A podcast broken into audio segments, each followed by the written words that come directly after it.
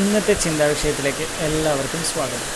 So ഞാൻ ഇന്ന് നിങ്ങളോട് ഇവിടെ പറയാൻ പോകുന്നത് വളരെ ഇൻട്രസ്റ്റിംഗ് ആയിട്ടുള്ള ഒരു ടോപ്പിക്കാണ് നമ്മുടെ കാലം ഒരുപാട് മാറിയിരിക്കുന്നു.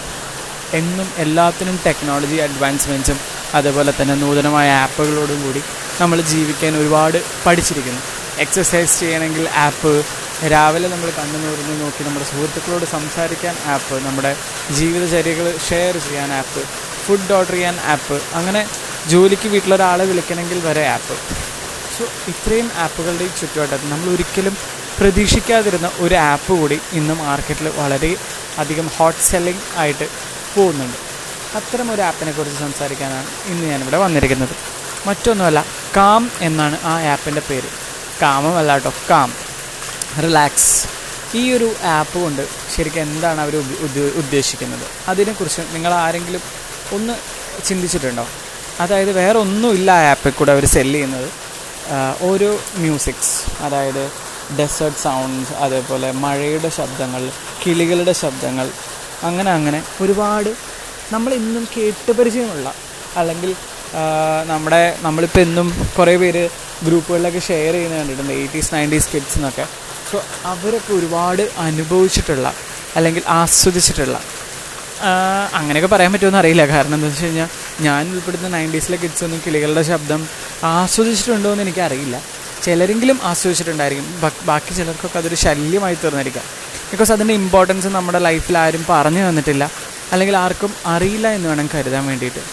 ബിക്കോസ് അതിനെക്കുറിച്ചൊന്നും ചിന്തിക്കാൻ നമുക്ക് വേണ്ടി വന്നിട്ടില്ല. ബിക്കോസ് നമ്മുടെ ലൈഫിലെ ഒരു ഡെയിലി റുട്ടീനായിരുന്നു കിളികളുടെ ശബ്ദം കേട്ടുകൊണ്ടിരിക്കുക അല്ലെങ്കിൽ എന്താ പറയുക മഴയുടെ ശബ്ദം നമ്മൾ കേൾക്കുന്ന ഒരു ശബ്ദമായിരുന്നു.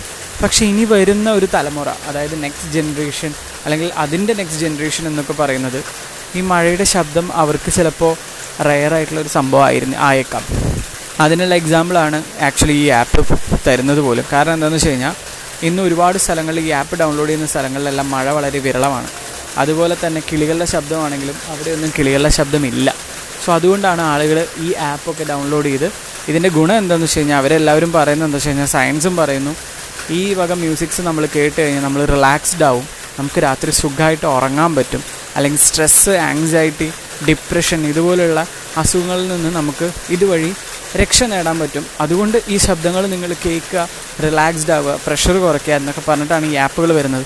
ഞാൻ ഒരിക്കലും ഈ ആപ്പിന് എതിരായിട്ടല്ല കേട്ടോ പറയുന്നത്. അതിനെ സപ്പോർട്ട് ചെയ്തിട്ട് തന്നെയാണ് ആപ്പ് നല്ലതാണ്. ഇന്നേ വരെ ഈ ശബ്ദം കേൾക്കാത്ത ഒരുപാട് പേർക്ക് ഇതൊരു നല്ല കാര്യം തന്നെയാണ്. പക്ഷേ ഒന്ന് ചിന്തിക്കൂ നമ്മുടെ വരും തലമുറ ഇന്നത്തെ ചിന്താവിഷയം ഇത്ര തന്നെ ഉള്ളൂ. നമ്മുടെ വരും തലമുറയ്ക്ക് ഈ മഴയുടെ ശബ്ദവും ഈ കളി കിളികളുടെ ശബ്ദവും അതുപോലെ നമ്മൾ കേട്ടുകൊണ്ടിരിക്കുന്ന ഇന്ന് നമ്മൾ പ്രാധാന്യം അർഹിക്കപ്പെടുന്നില്ല എന്ന് കരുതി അവോയ്ഡ് ചെയ്യുന്ന ഒരുപാട് ശബ്ദങ്ങൾ. ആ ശബ്ദങ്ങൾക്കും ഇല്ലേ ഒരു ഇമ്പോർട്ടൻസ് അതും നമ്മുടെ ജീവിതത്തിന്റെ ഒരു ഭാഗം തന്നെയല്ലേ?